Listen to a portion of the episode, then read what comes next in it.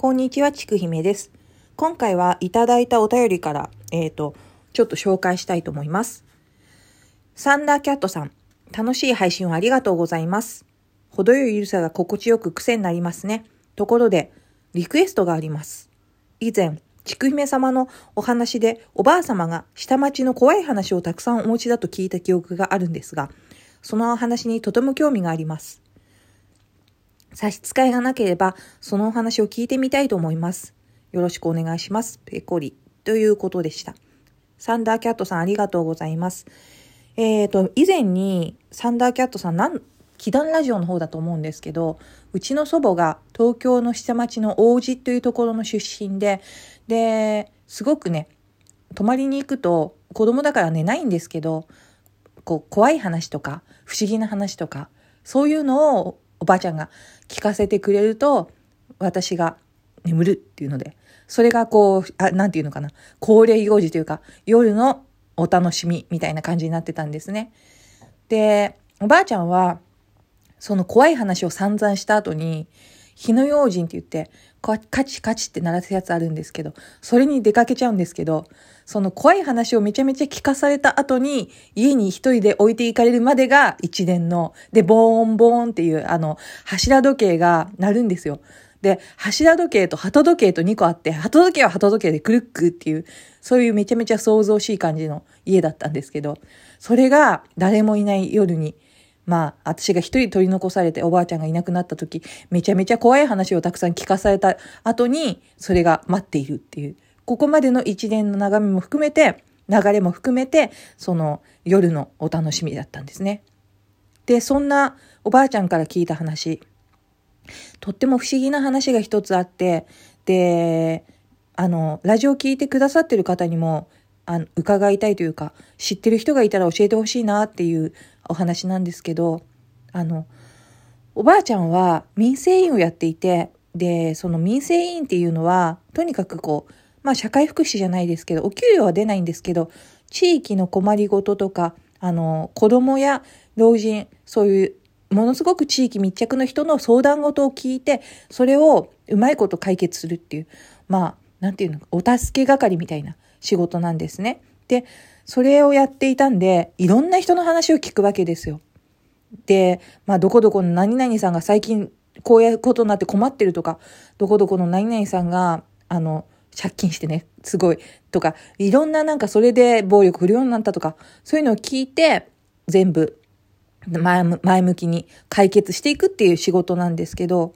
それでね、ある日ね、その聞いてきたのが、あの、最近、あの、男の人なんですけど、離婚した後に最近おかしいっていう、ブツブツブツブツ言い出すって。で、まあ結構もう70いくつの人なんですけど、奥さんの方は、だから離婚した後にしばらくして亡くなっちゃったのかな。で、まあもう、その、ね、他に頼れる人がいないっていうんで、その、うちの祖母が民生委員として話を聞いてたわけなんですけど、とにかくそのブツブツブツブツ独り言を最近よく言ってるようだっていうふうに近所に人から言われて、ただよく内容を聞いてみると、ほこらがほこらがっていうふうに言ってるそうなんです。で、その、ほこらっていうのは、あの、お稲荷さんをね、結構この辺の地域っていうのは、信仰している人が多くて、で、商売やってる家なんかは、お稲荷さんがすごくあって、で、まあ、そこの家もほの、祠をね、持ってたんですね、前に。ただ、ここ最近は、その、お稲荷さんの方にお供えをしに、してるっていうのを、あの、榊とかをね、買いに来たりするから近所だからわかるんですけど、そういうのもないようだし、お供えもやってないようだよっていう。だから、祠って言うけど、あそこはお稲荷さん祀ってないよ、今っていう風なことを祖母は聞いて、そうなんだ、みたいな感じで。で、まあ、いざね、その、お家に行って詳しい話を聞いてみるんですけど、そうすると、まあ、狐が入ってくる。家に狐が入ってくるっていうようなことを言ってて、で、祠がとにかく祠をどうにかしないとっていう風に言ってるんですね。ただ、祠はよく、お稲荷さんって、祠を祀れなかったりとか、あのー、汚い状態にしておいたらなんとかっていうふうに言うんですけど、祠はとにかくあるんだけど、とにかくもう使ってない状態なんですね。で、それが問題で、そのおじさんは気になってるのかもしれないっていう風になって、お祓いをしてもらったらしいんです。で、そのお払お払いをしてもらって、お札を貼って、で、まあ、笠間稲荷からなんかそのお札っていうかね、あの、多分ご祈祷をしてもらって、それを送ってもらったかなんかなのかな。で、この辺の人って王子が近いんで、王子稲荷っていう東京のがあるんですけど、お稲荷様は。それではなくて、結構商売したい人ってみんな、あのー、西は伏見、東は笠間稲荷っていう、でっかいお稲荷様に、あの、祠を持ってる、の祠を持ってる人が多いんですよ。で、うちのその祖母も、あの、この人以外にも、その笠間稲荷から、そういう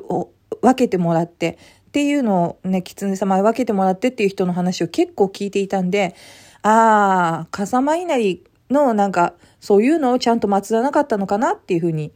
言ってて。で、そのしばらくして、その気候は収まって、ブツブツ言ったり、わけわかんないこと言ったり、その、狐が狐がみたいな来るみたいなこと言うのもなくなったみたいなんですけど、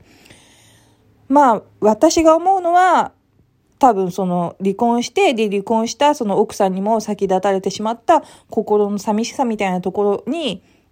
ちょっとそれで、まあ自分が最近ね、もう年も取ったし、心もちゃんと面倒見れてないし、っていうののやましさみたいなところが狐のたたりみたいな風に思ったのかなって思ったんですけど、この話をした後に、あの、この話というかね、これをした後におばあちゃんに、笠間稲荷って怖いのって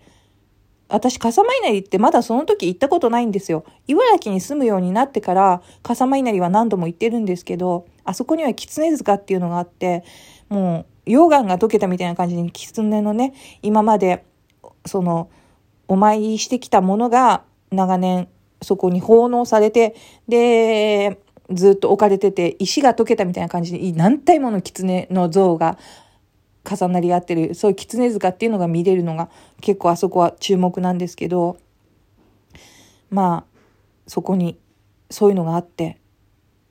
後半に続きます。